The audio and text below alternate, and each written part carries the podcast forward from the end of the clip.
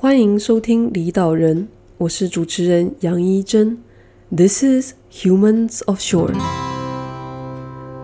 离岛人节目是个访问离开岛屿的人们，分享他们经验的平台，谈谈他们离开岛屿的原因与过程，了解离岛人每一个决定背后的心路历程、经验分享以及近况更新。离岛人节目目前在 Apple Podcast、Google Podcast、Spotify、Anchor FM 等各大平台皆可收听。如果你喜欢离岛人节目，欢迎在订阅之后到 Apple Podcast 给我们五颗星星，让更多人有机会接触离岛人节目。呃，欢迎大家收听今天的离岛人。然后呃，今天邀请到的离岛人是诶，呵呵 狼性社会求生存的台湾狼啊，洪少伦大哥这样。然后呃，Alan 哥是在东吴毕业之后，在外商公司工作几年之后，然后就辞职到了北非的突尼西亚，到欧美去自助旅行。几个月之后就前往因西亚的法国去攻读 MBA。那在那之后呢，呃，从二零零八年开始，然后 Alan 哥就在中国发展。然后目前已经进入了第十二年，然后现在是呃，就是芬兰童装品牌 Rima 吗？对，Rima 二，一个是二零零八年，不是二零零八年，二零零八年，二零零八年到中国发展，然后已经进入第十二年。然后 Rima，Rima，对，然后所以 Alan 哥是 Rima 呃芬兰童装品牌 Rima 亚太区的总经理。然后，所以就是离岛人想要请，就是想要跟 Alan 哥请教一下，就是说当年呃为什么会就是突然决定要去突尼西亚，然后还有这十二年来一个人在中国，然后有有获得什么样跟在台湾的时候没有办法获得的经验，然后所以欢迎哎就是洪少伦呃 Alan 哥这样。好的好的，谢谢一真的介绍，呃其实呃对经历也差不多也介绍的挺完整的，那啊。呃呃，很很开心，今天有这个机会呢，被玉珍邀请到离岛人上面来做访谈，然后来分享一些我的经验。所以呢，玉珍，你看看有什么问题的话，就尽量就问我吧，我们就聊一聊。所以，嗯、呃，所以像呃，会先想要了解一下，就是说，像 Alan 哥，你现在是在呃中国发展嘛？然后就是是就是当年为什么会决定去中国发展呢？嗯，这个问题问得非常好。其实是这样，呃，我觉得这个可以讲的久一点，讲到的远一点，就是说，其实我一直以来都是在台湾土生土长，然后读书的嘛。那么呢，我觉得，呃，一方面我自己本身呢，就有一点这种，呃，喜欢接触外国文化、探索未知的世界的这种精神。另外一方面呢，是我当初其实在呃职业生涯，就是在台湾工作的时候呢。呃，其实也接触到了不少我们的外国同事，然后呢，我跟他们聊天呢，发现他们呃的眼界，他们谈的话题，呃，甚至是他们工作技能，都比当时在台湾的我多很多。那举例来说，比如说他们聊的话题不是这种什么电视剧啊，什么有时候会聊哪一国跟哪一国之间的政治情势啊，哪一国的人又怎么样啦，有什么新的科技啊等等。但我觉得相对来说，可能是因为台湾的这种媒体环境，呃，从以从以前到现在都是这样子，就是相对比较封闭，所以呢，呃，也比较喜欢探索某一某几个呃。Category 的的新闻嘛，所以呢，其实有很多关于国际形势也好呀、话等等的，相对来说没这么多。因此，我就想，其实有点想，我觉得那我该怎么样呃，才能再拓展我的能力啊？不管是做简报的能力也好，不管是工作的能力等等的基本基本能力，呃，我我是不是在台湾有这个机会呢？我觉得其实如果有机会到海外读书，然后是接这个海外读书的机会，呃，在。这个平台呢，再找到在海外工作历练的机会的话，那或许我有机会达到成为我当时呢心目中我觉得我想要的就那个人。所以呢，呃，为什么说呃想当时想要离岛，想要从海外台湾先离开，然后去磨练一下，我觉得这是一个契机。那么呢，至于为什么到中国，那我觉得这个呃呃怎么说呢？但我觉得就是因为当时我在海外念书，念完 MBA，然后毕业的时候手上有几份 offer 嘛。那呃，其实我的 offer 里面有几个选项，我现在看起来还是蛮吸引人的。第一个呃是台湾，回台湾工作，呃，拿到一个还不错的工作，那比原来在台湾的工作都好很多。呃，第二个是到日本工作的机会，第三个是留在新加坡，然后另外两个都在中国。那我就考虑了一下，我觉得想到我当初呃先去海外念书的初衷呢，其实就是想要拓展经验，想要拓展我的视野，拓展我的世界观。那如果就去了这么一年，我就回来台湾，那可能我就再也没有机会再出去了。因此呢，所以台湾的这个选项呢，那虽然虽然很很 comfortable，觉得很安全，是一个舒适圈。嗯，第一个就先被我划掉了。我觉得要回台湾，我以后应该还是有机会。但如果现在我不踏出呃这个圈圈，我以后可能就没机会了。然后当然看看了日本，看看了新加坡。呃，一方面日本呢，其实是台湾人都有一些哈日情节嘛，我觉得当时我很吸引我的。但不过当然也也综合了一下职业发展的考量。呃，日本当初呢，其实已经也是经济停滞了很久了。那加上呢，据我跟朋友聊一聊呢，日本也是相对一个比较保守，呃，甚至保守到有点排外的社会。呃，所以呢，我觉得在日本的话，可能旅游会比在那居住工作可能还要更开心。因此，日本第二个就被我划掉了。那再来就是新加坡，那新加坡我觉得也是很棒啊，很梦幻，干净、安全、现代化，然后就是很西化嘛。那不过我觉得也是一样的考量，就新加坡其实也是一个很安全一个像呃舒适圈。嗯，那我还是说我还是好讲想到就觉得我还年轻，那呃如果之后要可能要找到那种在比较 comfortable 的社会的环境下工作的机会，可能还是有。那如果我不趁就是自己还经得起考验，那还有体力啊，还有意志力还比较坚强的时候呢，呃，甚至比较没有家累负担的时候呢，去一个当时相对未知的世界，呃，我觉得可能以后不一定有这种勇气。因此呢，我觉得综合以上的考量，呃，考量到我的年纪啊，我的我想要的追我想要追求的这个职业发展呀、啊，考量到当时整个社会经济情势发展的情况呢，我觉得哎，中国那时候其实刚好正在呃。经济起飞的当中，那当时我去的时候，的确中国还在这种每年都是 double digit 这个 GDP growth 的时代，是一个非常非常强劲的飞跃的时代。那加上呢，我觉得呃，大家当时西进中国有很多很多各种的经验，各种的 sharing。但我如果自己没有去体验过的话，光听呃就是百闻不如一见啦。那因此呢，呃，考虑到就是以上种种，那我就决定的把海外。工作的呃的第一站，其实也是一直到现在，就是到就是一直到十二年来都都没有变过，大的那一站就放到中国了。嗯，所以大概就是这样子。嗯，那像呃像呃，Alan 哥，你现在是就是 Rayma 的，就是 亚太区的总经理吗？那在这之前，就是你一开始接到的 offer，跟就是你这十二年来都是在 Rayma 吗？呃，没有，其实我刚加入，呃，刚刚来中国的时候，我是在呃 LVMH，就是一个法国的呃全世界最大的奢侈品集团 Louis Vuitton、m o h e n n e s s y 我在 LVMH 底下的这个 Wine and Spirit 的 Division 工，在他们的这个酒的烈酒，呃，洋酒烈酒的这个这、商务部门工作，呃，所以我在那儿工作了五年多，然后接下来呢，呃，又有机会到了 Nike。呃，中国区呃，大中华区，然后总部在上海嘛，也工作了五年多。那我是一直到去年呃才加入 Rayma 的。嗯，就是因为像呃我自己是就是建建筑出身的，然后呃像我自己看是反正大部分是说，就是说呃职业生涯就会分成两种两种不同的路线，一种是说就是专业型的，就是那叫什么？研究型的嘛，或者是说专业技能型的，那另外一种比较像是像管理型的这种，那呃是像是嗯、呃、像是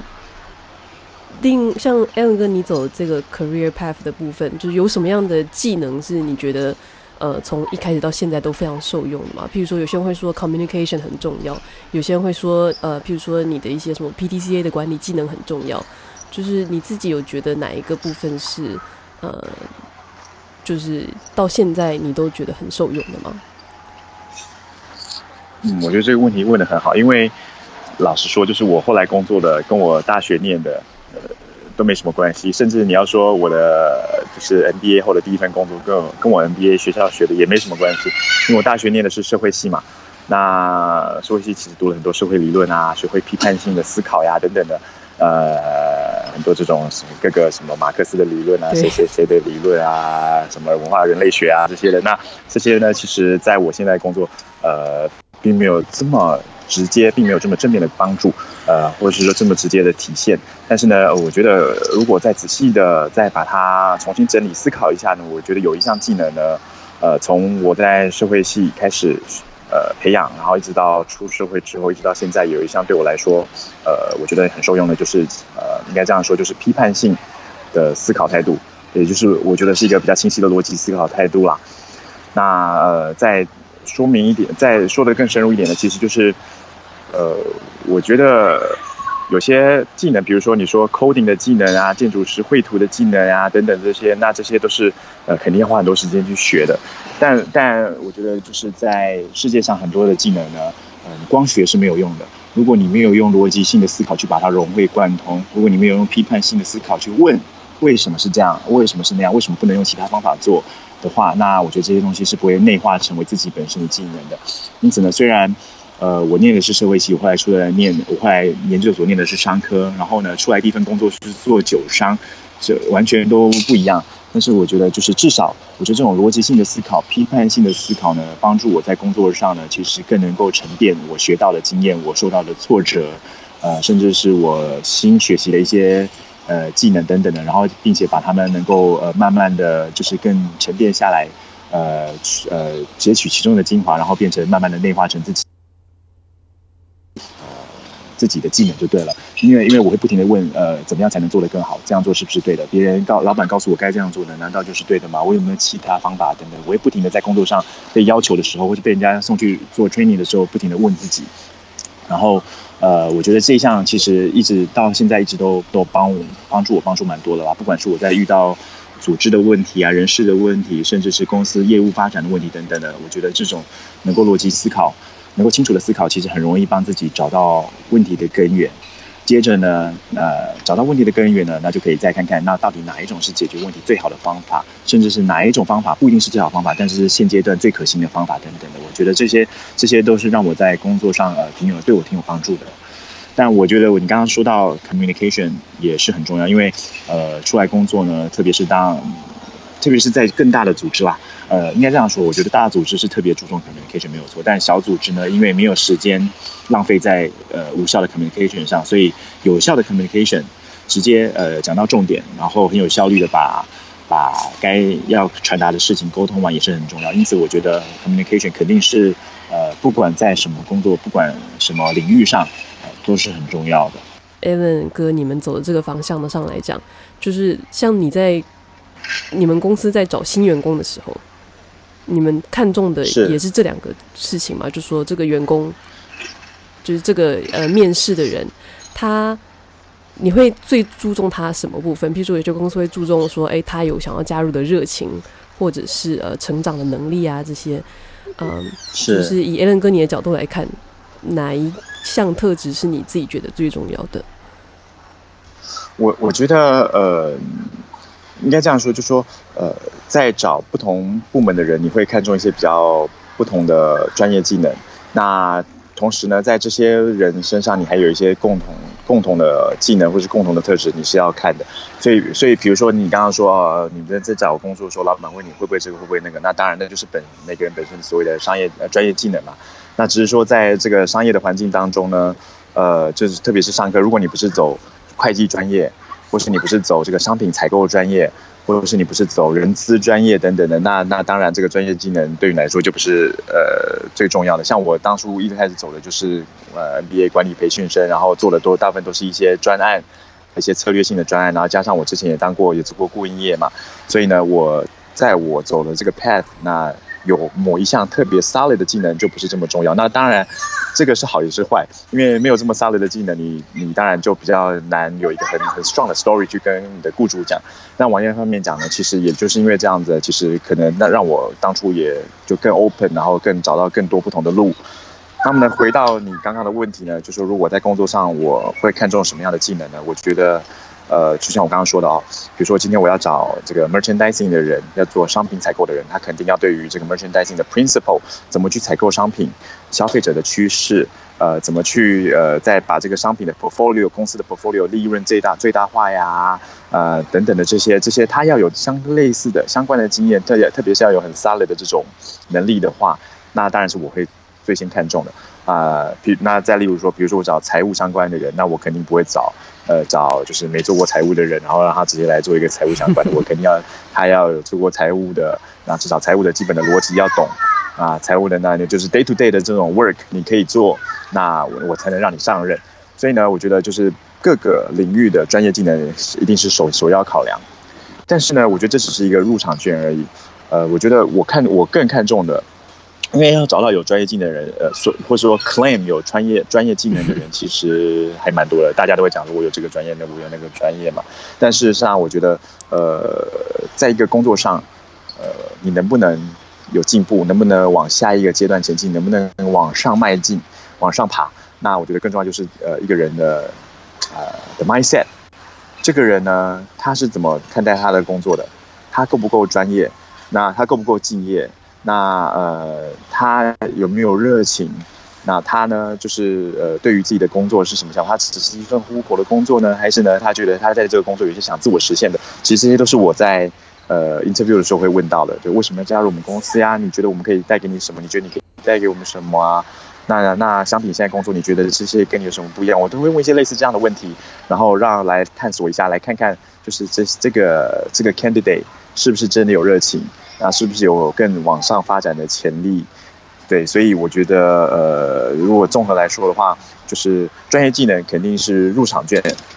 是一个基本的考量。但是呢，我觉得另外的人格特质就是对这份工作，呃，有没有热情，有没有愿景，对自己是有什么期许。那那当然，我觉得当然，我觉得就是刚刚提到 communication，我觉得在过在交谈过程中啊，这个人的 communication skill 好不好，能不能够呃很扼要的把事情描述出来，把问题描述出来，把经验描述出来，这些对我来说都是很重要的。嗯嗯，有刚刚 Alan 哥讲的这话让我想到，就是前一次以前在找工作的时候就有看到大家就在说，就是如就是履历表基本上就是专业技能的部分嘛。就是你有什么技能，你你在哪里念念书，然后你有什么证照，就基本上都会在那上面写的。然后，所以如果你专业技能都 OK 的话，人家才会叫你去面试。大概就像是刚刚 Alan 哥你讲的这个部分的感觉。对对对对。所以一般在面试的时候，其实呃，当然第一关可能还是会多问一些专业技能的东西。但一般来说，在面试其实问到的大部分是这种 soft skill 啊，然后你怎么你的 leadership 啊，你跟人与人相处怎么样啊，等等的。大部分是问到这种比较多，当然了，我觉得也不是任何工作一开始问到这么多，因为还是有阶段的嘛。如果你如果一开始是大学毕业生，呃，刚出来找的工作，那我觉得可能还是以你在学校学的技能、你的专业技能为主。那当然，当然在你呃职业生涯不停往前进的时候，你可能你需要的领导，呃，公司对你的领导能力的要求更大，对你的人际关系、处理人际关系、处理客户关系，对你的沟通能力要求更大的时候，我觉得专业技能相相对来说就呃。还是重要，但相对来说没这么重要了。因为其实在这部分，你能你们能不能在那个阶段成功，有很多时候是其他的特质，呃，来来来决定的。嗯，讲到这么多，突然想到就是像像呃，Alan 哥，你有提到你是东吴社会系毕业的嘛？那社会系像因为。我自己高中的时候是文组的，然后所以其实很多朋友都是念社会啊，这这种呃就是社会社会系这样子。然后我好奇就是 Alan 哥，你那个时候从社会系毕业之后，怎么会选进就是是就是商哎顾问公司德商？呃，对，我一开始先在一家德商的仪器公司，然后后来才到 Accenture 这家顾问公司的。就是我不太确定，就是 Alan 哥，你毕业的时候是 可能有点久远了。但是像我们同学毕业的时候，因为是社会系，所以他们会因为就是都是就是课堂上教都是一些对嗯嗯社会的一些我不知道怎么解释 啊，对对对，对社会现象的一些批批判啊、了解啊。呃，我觉得有些东西我也是可以蛮老，对对对，蛮远，但我觉得我也可以蛮坦诚的分享，因为其实我也是一个蛮俗气的人哦。我觉得应该先讲一下，就是为什么会选社会系，因为其实我最早我念的是理科，那我一开始进的是物理系，那么呢，我在物理系的时候发现呢。整个班级七十多个人里面只有几个女生，我发现我到到了一个很错误的世界了。我也好不容易熬过高中这么苦，为什么大学还要这么苦？所以呢，后来我就决定我不想念物理系，我觉得这个太无聊了。所以呢，我就我就想说，好，我要往文科发展啊。那那时候物理系念了半年，然后草草的就准备了联考，重新准备了联考，然后再考了一次，然后就觉得哎，那成绩也还 OK 啦，也不是什么特别好，但但反正至少有一些选项嘛。那我就想，哎，社会系感觉蛮好的，就至少可以让我 enjoy 我的大学生活。呃，因为说真的，我觉得我那时候也不是特别成熟，对于我的未来有很很明确的规划的发展。我只是觉得，哇，哎，高中好苦啊，我想要好好 enjoy 一下大学生活。所以，所以看一下，哎，社会系好像女生比例非常高。呃，对对对，那我觉得我我的大学啊，应该可以多才多姿，所以我就后来就进了社会系。那也的确，我觉得当初进社会系也完全跟我想的一模一样，就是这个男女比例完全跟物理系是反过来的，七十多人里面只有几个男生，所以那时候在社会系的时候，我就觉得啊，对对对，我觉得我选到对的系了，就是以性别比例来说啊，嗯，就觉得还蛮开心的，对，因为就是呃，完全跟大学这种男生班很不一样嘛，那那完全跟高中还有我在念物理系的时候这种男生班很不一样，呃呃，然后呢？但在社会系的确，我觉得社会系学了四年下来，呃，应该这样说，就是我不觉得，呃，我在社会系的时候有找到我的志向，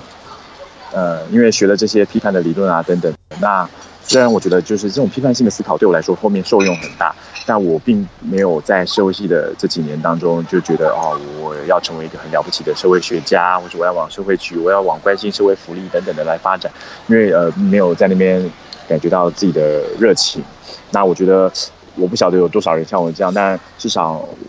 从我观察到啊，其实蛮多大学生，呃，其实呃也真的并不一定知道自己毕业时候想做什么。那我那时候也就是这个这个就是怎么样，不知道自己毕业之后要做什么的一群人之一。好啦，但怎么进到这个德商呢？呃，主要也是因为呢，当初就是大学都有打工嘛。那除了家教啊，说了什么之外，那当初我也接了一份。就是我家里的家人帮我介绍了一份就是呃英文翻译的工作，那就是我那时候也周常帮就是呃家里呃就是这家呃之前我姨丈跟他们有做生意，帮这家德商德商公司帮他们做一些这种他们因为他们才刚设立台湾分公司，然后有一些这种公司内部的这 user menu 啊，有一些这种要给客户的 brochure 啊等等的要做翻译的。那一般来说小公司他们当然也会精简一点成本，也不会直接去找呃。大翻译社啊，然后如果有人觉得，哎，他觉得这个人还可以，英文还不错，那他可能就让他翻译，因为这个东西也并不是对外的公开公开的稿，而是说可能跟对于客户是一些比较专业，然后并没有那么复杂的这种呃媒体沟通那一类的，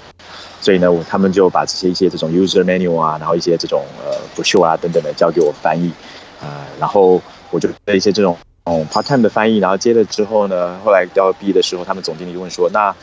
呃，你都做的还不错。问我说，我觉得他觉得我做的还不错。好，呃，毕业就去那里工作。那我就啊，反正我也没想好我毕业了。那也就下来就继续工作。那一开始就从呃特助，从老板的特助，因为还是要帮他处理一下个人的事情、公司的事情啊、翻译的事情。嗯，还是一些这种比较基本的事情，然后开始，然后后来就觉得做越做越上手，然后就转到业务部门啊，做到 sales and marketing，隐隐约约有这种想，我觉得我想要到更大的公司，到呃更有机会看看世界的公司，然后更有机会磨练自己技能的公司去工作，因此呃那个时候也开始去 explore 一些其他呃职有可能的职业选项，那反正也是刚好就呃一个偶然的机会之下，人呃也是朋友帮我介绍。一个面试的机会，就是面试 Accenture 的 consultant，我去面，反正后来也是拿到这个工作机会，也挺幸运的，然后就进了 Accenture。所以呢，其实呃，是不是真的有一个这个规划？我可以老实说，还真的没有什么规划，一切都是呃运气挺好，呃，就是顺理成章啊，有点就是顺水推舟啦。呃，大学接了一个这个公司要我就去了，过去做了一做也做的还行，然后又得到另外一个工作的面试机会，我就去面试啦，然后就到就到 Accenture 去了。所以整个早期的职业生涯其实是这样子的。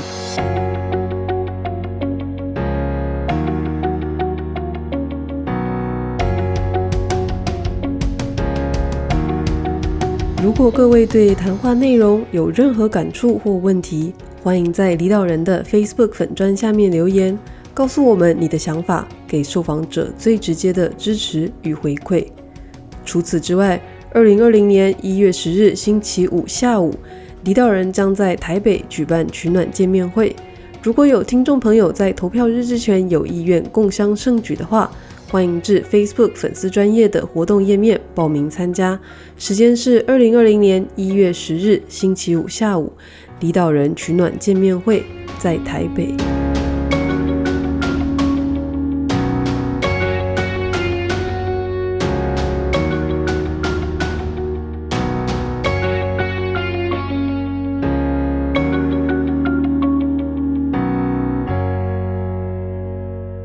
刚最一开始的时候有提到，就是说是因为在同诶同事吗？就是跟同事聊天的时候聊到这种有国际观的部分，所以才决定要去嗯去外国发，就是去外国发展这样子。那是在这个美商顾问公司 Accenture 的时候，嗯，是为什么会想说要去这个 M 就是念这个 MBA 呢？哦，呃，我觉得你这个问题问的有问到点，蛮好的。就其实是这样，其实 Accenture 是已经是应该这样讲，到我到 Accenture 的时候已经是计划中的一部分了。因为嗯，我在德商公司的时候接触了我的这些老外同事，然后我然后我就觉得哎，很想跟他们一样，能够当一个这种国际呃工作人、国际经理人，然后能够有更强的能力啊，有更大更好的世界观等等的。所以呢。我就去呃自己也查了查，也多问了很多人，就是各种可能性，比如说公司内部有没有调派的可能性啊，比如说有没有换公司啊，有没有什么什么可能性。那那个时候其实出国念书的风潮还蛮盛的嘛，念 MBA 的人挺多的。那我有一些朋友也是去念了 MBA 回来啊，甚至就不是回来，就是念了 MBA 之后呢，啊也在外国还找到还不错的工作。所以呢，我觉得我也同也意识到，哎，这好像也是一条路。那后来。就整个问了一圈下来，我觉得可能念 MBA 可以帮我打开的这扇窗更大，因为公司内调啊等等的，毕竟很有限，特别是台湾的市场这么小，你能够真的申请外派内调的等等的，呃，真的很少。嗯，那因此我就觉得，那或许呢，呃，我透过 MBA，我可以不但有机会踏出这个行业，甚至还有机会踏出这个世界，因为毕竟如果再怎么内调等等，你可能还在还是想在这间公司嘛。那所以我就接着就开始计划，我到底要。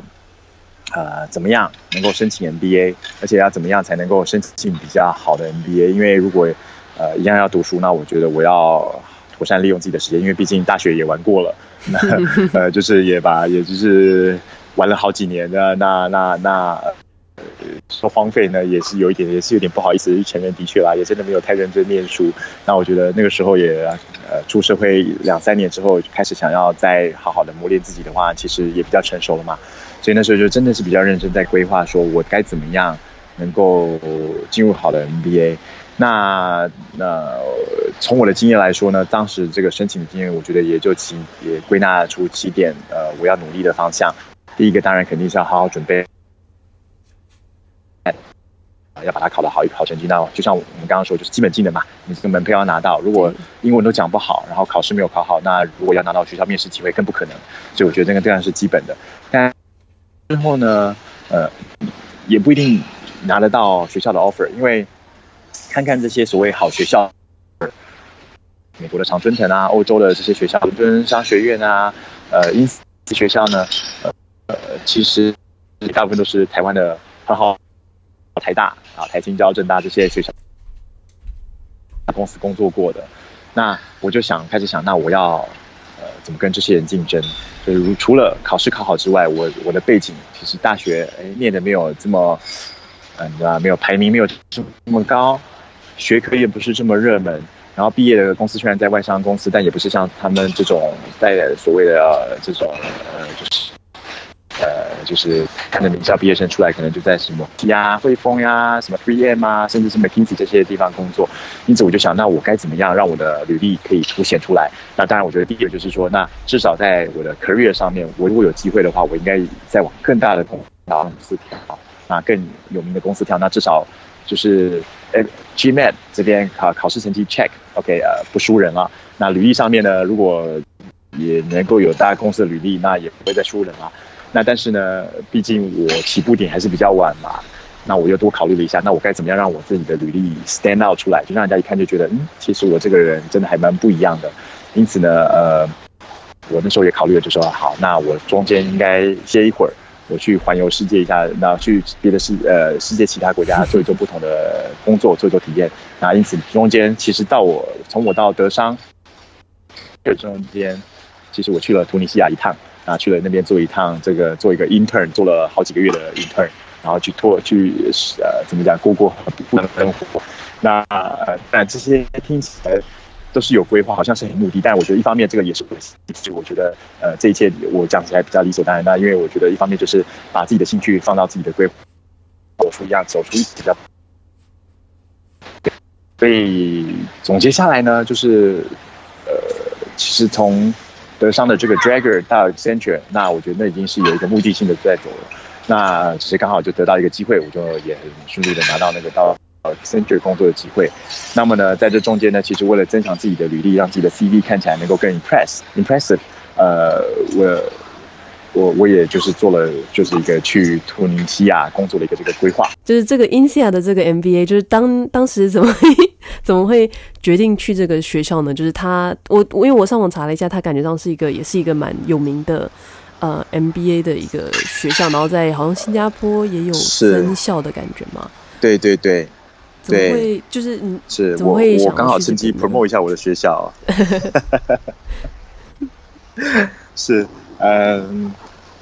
，INSEAD 呢，我先讲一下，就是 INSEAD 的确是一个蛮有名的学校，但是呢，很多台湾人不认识，其实我当初都不认识哦。我当初要申请之前，我在想这是什么学校，呃，但其实 INSEAD 在过去几年有连续好几年都拿到全世界 MBA 的第一名，所以呢，呃，为什么当初选 INSEAD 呢？呃，我觉得这个也挺好玩。也是有点因缘际会，因为我不是呃在 Drag 在德商公司跟在 Accenture 之前到了突尼西亚一趟吗？那么那时候呢，飞突尼西亚，呃，我是从欧洲飞的，所以我那时候给自己的安排就是我给自己放了个大概半年的假，然后呢，先从台湾飞欧洲转机到突尼西亚工作几个月，我的那个工作那个 project 结束之后呢，我就回到欧洲，然后在欧洲呢自己这个自助旅行一两个月。然后一方面呢，真的就像我讲的，探索一下未知的世界，然后离，然后测试一下自己一个人旅行，自己一个人在外面生活，我可以，呃，测试一下自己的极限啦。那嗯呃，呃，就是所以呢，另外一方面，也就是借借有这个机会，那反正对吧，多旅行嘛。其实工作工作久了，也想要休息一下，所以呃，虽然有很很高大上的目标，说什么要测试极限，但其实旅行大家都喜欢，所以就是趁机也旅行一下，所以还是把跟把这个。呃，把自己职业的计划跟兴趣把它做了一些挂钩。那呃，当初呢，为什么到现在？就是我从突尼西亚那边结束之后，我在欧洲待了大概一两个月吧。那其中呢，在法国也玩了好久，好几个礼拜。那只是那时候我，因为我的朋友知道我在申请 MBA，他就跟我说，呃，就有一个朋友跟我说，就说，哎，呃，既然你在法国，那你要不要去 INSEAD 看看？因为我。他说他听说他的朋友在英塞念书，那英塞是一个很好的 program，呃，然后呃，既然我在法国，那不如就你知道吗？呃，平常也没什么机会去看，那既然有机会就去看一看。那其实在我之前呢，也去了一些美国的 NBA 看，也去他们听了他们的课程，我觉得都挺好。那我就想，好吧，既然在法国的话，那这么近的话，我就去看一看。那呃，所以呢，我就当初我就去去了那边去去去走一走嘛。那呃去了，我就我觉得蛮巧的，因为他一年就有四次的 Open Day。那这个 Open Day 呢，就是会让这些想申请学校的人去参加学校一整天的活动。那呃，这个就是怎么讲？从学校老师教课啊，甚至有些 workshop 啊，让你跟现在学生一起讨论啊，等等的，这些都通通都是可以在 Open Day 当中那天体验到的。因此呢，我就到了。我我就跟学校说，我就说，哎，对不起，我现在在欧洲自助旅行，那我事先没有没有预约，但是我知道明天就是 Open Day 了，而且我没有穿正式的服装，我因为我在自助旅行，我只有牛仔裤了，我没有我只有牛仔裤跟最多就是衬衫，但我没有什么正式服装，我可以参加吗？那学校就很 nice，就说没问题，没问题，随时欢迎，然后也很亲切的跟我讲说我该怎么来，到了跟谁。跟谁呃见面，然后还跟我帮我指派了一位呃学生，就是那边的学生，就说你呃他可以当你的接待，可以带你看看学校这样。那我觉得哇还蛮好的，因此我就从巴黎就坐了火车就到呃枫丹白露，因为 INSEAD 在 Fontainebleau，在大概离巴黎六十几公里的呃巴黎南方，呃大概六十几公里处，所以我就那天就过去啦。我就觉得哎前一天就约好，然后学校马上就回我，那那我就既然这样，我就去看吧。那一去呢，我在那边待了一天，就真的是觉得印象非常深刻，因为，因为呃，首先就是这个学校呢，其实就是在法国最大的森林区旁边，然后所以整个学校，呃，空气非常好，然后我觉得就是整个让我感觉耳目一新的感觉。然后再来就是呃，那里的老师啊，呃，甚至那里的学生。都不会因为我也还没有申请到，我是一个就是临时加入的人，然后就冷落我。其实他们对我都很热络，但是最让我印象深刻的是，那时候我坐在他们的课堂旁听，然后呢，老师就叫大家自我介绍一下，就说：“哎，你们来自哪些国家？”我说的是学生啊，还不是我们这种旁听的人。然后就学生就讲一讲，讲一讲，听起来一个学校，呀，一个课堂七十多人里面，居然有七成的人都来自不同的国家，然后只有法国人大概只有十几二十 percent 吧。呃，大概有七成的人都来自不同的国家，就是当然还是有一些，比如说有印度人啊、中国人啊等等，会稍微多一点，所以我才说七成的人。对，所以所以我就觉得哇，这个跟我在美国旁听的 NBA program 好不一样。嗯，因为在美国旁听的话，你大概只有两成的人是来自其他国家，八成、七成到八成是是就是美国人嘛。可是在这里呢，就是你根本就没有自己人，全部都是外国人。呃，大家都不会把自己当成我，你知道吗？我是 local。每个人都是外国人，嗯，那所以在这种 setting、这种整个 environment 的 setup 之下，其实你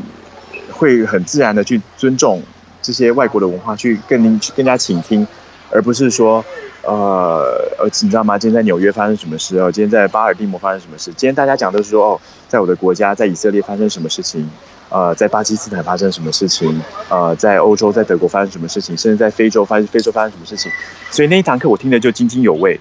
因为，因为，因为呃，稍等一下，不好意思，那堂课呃，我就听得很津津有味嘛，因为呃。